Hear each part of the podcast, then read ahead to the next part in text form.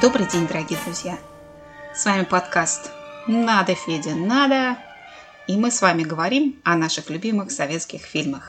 И сегодня мы поговорим про фильм «Покровские ворота». Картину, которая подарила нам столько крылатых фраз, что сравниться с ней по этому параметру могут разве что гайдаевские комедии. Ну а началась история фильма «Покровские ворота» с пьесы пьесы драматурга Леонида Зорина, который написал в 70-е годы. В ней он вспомнил, как он сам приехал в Москву в 50-е из Баку и поселился в коммуналке возле площади Петровских ворот, именно Петровских, а не Покровских, которым позднее прославил. И пьеса эта была во многом автобиографичной. В образе Костика Леонид Зорин изобразил себя. Квартира, в которой жили герои, это та самая коммуналка, в которой жил сам Леонид Зорин. А персонажи во многом позаимствовали черты знакомых и друзей драматурга. Пьесу он отнес в театр на Малой Бронной, там ее поставил актер и режиссер Михаил Казаков, человек уже с именем. Пьеса была очень успешной, потому что в ней была та самая ностальгическая нотка, которая переносила зрителей в оттепельную Москву, время надежд и ожиданий. Ну и на волне успеха Казаков и Зорин решили пьесу экранизировать. Но снимать они решили фильм не для кино, а для телевидения. И отправились в гостелерадио.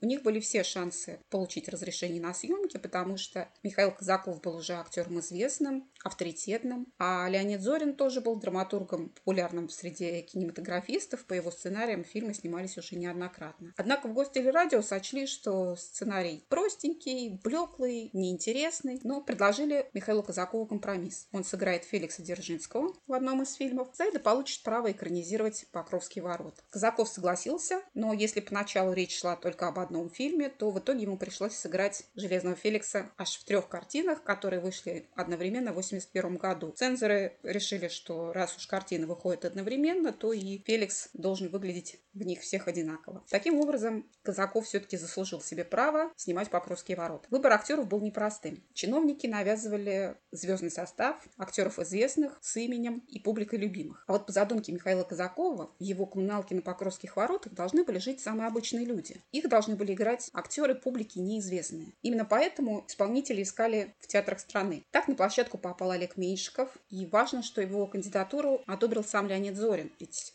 Костик которого сыграл Олег Меньшиков, это и был сам Леонид Зорин. А Олег Меньшиков был таким зажигательным, ярким, искрометным, что сразу обаял и съемочную группу, и самого драматурга. Образ недотепа Льва Хоботова воплотил Анатолий Равикович, ленинградский актер из театра Ленсовета. Ему было уже за 40, и громких ролей до того момента в его жизни не случилось. Он даже подумал завязать с актерством. Но тут подвернулись Покровские ворота, которые, как мы знаем, принесли Равиковичу колоссальную популярность и славу. Савва Игнатьевич приобрел черты Виктора Борцова, актера Московского малого театра. Ну и в картину попала еще молодая, ну, вполне перспективная актриса Татьяна Догилева. Это только спустя несколько лет в ее жизни жизни будет блондинка за углом, которая станет ее визитной карточкой, но пока она была никому неизвестной артисткой. В кадре, конечно, появились и звезды. Это была Инна Ульянова, Елена Коренева, Евгений Моргунов и, конечно, Леонид Броневой. Когда съемки закончились, Ленту отправили на утверждение в Гостелерадио. Там к ней отнеслись снисходительно, но в кинотеатр она не попала. И виноватой в этом оказалась Елена Коренева. Дело в том, что Елена Коренева влюбилась в гражданина США и уехала с ним за океан. И, конечно, чиновники были возмущены таким неблаговидным поступком актрисы, которую страна взрастила, которой все дала, и отомстили создателям Покровских ворот, просто запретив картину, отправив ее в архив. Но была надежда, что Покровские ворота понравятся Сергею Лапину, всесильному руководителю Гостелерадио, радио, поэтому картину просили посмотреть его лично, но, увы, вердикт Лапина был неутешительным. Он назвал Покровские ворота карикатурой на советское прошлое, паскалем на действительность и вообще крайне неприятной вещью. Ну и, конечно, после такого приговора картина была одна дорога в архив. Тем не менее, ленту все-таки спасли, и по одной из версий это сделал Юрий Андроп. В ноябре 1982 года скончался Леонид Брежнев, и пост генсека занял Юрий Андропов. Он счел, что на советских телеэкранах недостаточно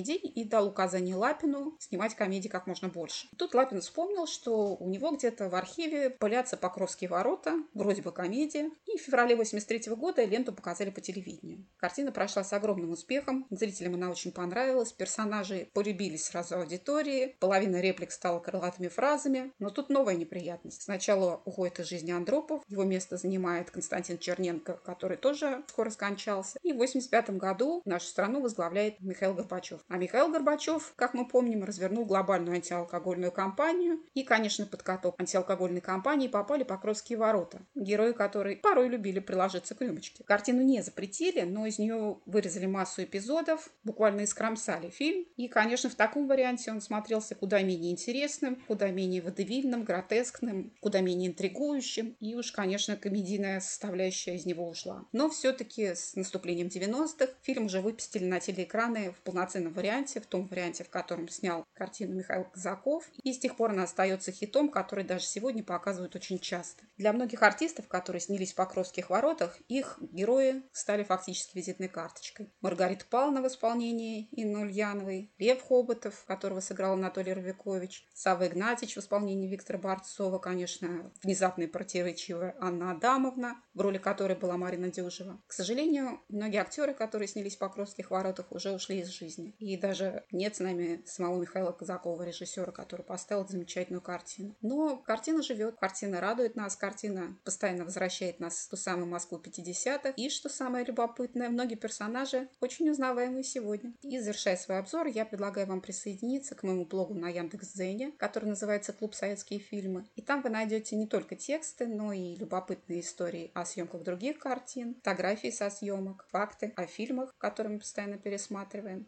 Там вы сможете включиться в дискуссии, рассказать о своих впечатлениях о фильмах, вспомнить своих любимых героев и поделиться цитатами, которые вы постоянно используете.